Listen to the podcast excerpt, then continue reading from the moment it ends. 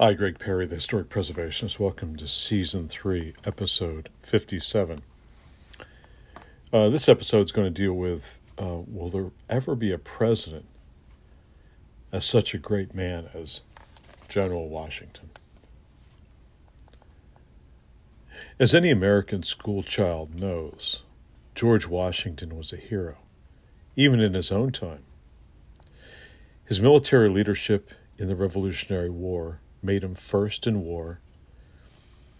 His unanimous election as presiding officer of the Constitutional Convention and as President of the United States just as clearly marked him as first in peace. A folk hero who, whose uh, overall feel was well underway in his own lifetime. He was certainly first in the hearts of his countrymen.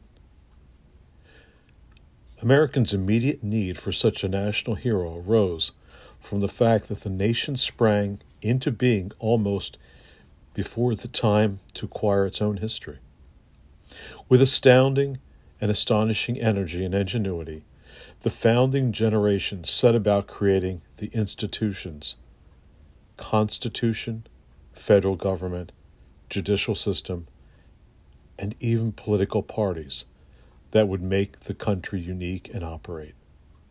What is more impressive is the speed and effectiveness with which they conjured up the symbols that would represent it so well a flag, a national anthem, and a seal, mottos and myths, legends and traditions, even a capital city and, and a capital.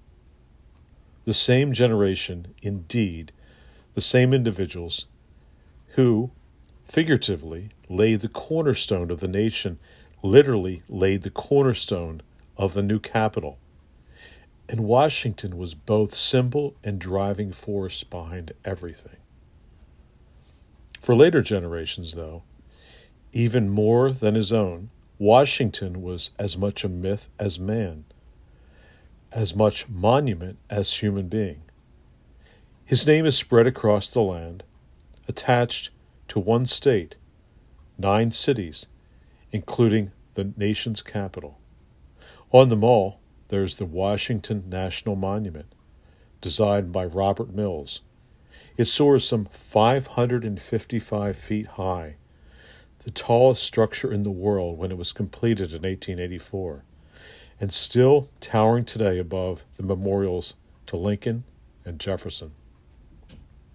Washington was the first president depicted in the granite on Mount Rushmore in the Black Hills of South Dakota. And in 1901, he was the only unanimous choice of the judges for the Stationery Hall of Fame. New York's University tribute to all great Americans.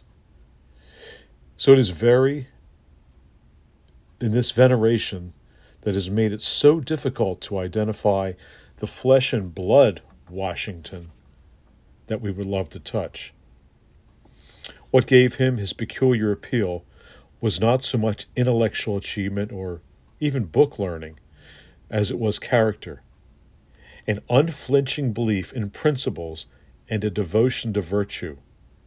Despite, despite his great height, at least six feet tall, tall back in the 18th century.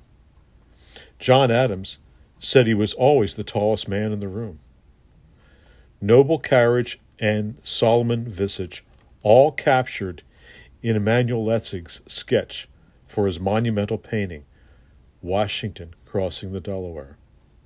Washington was described by contemporaries in terms of character and intellect, not physical appearance. Adams wrote to his wife Abigail of him The liberties of America depend upon him in a great degree. Jefferson observed that the key to his character was prudence, followed closely by integrity, honesty, and a stern sense of justice. Here was a man who, in his own person, demonstrated the soundness of America, what he wanted it to be. He was a good man not a demigod, though, an honest administrator, not a brilliant statesman, a military man, but never a militarist. As a man, Washington was touchingly proud of the United States.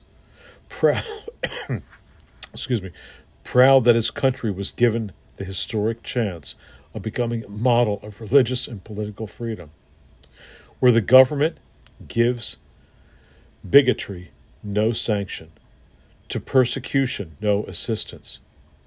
He was an exceptional man.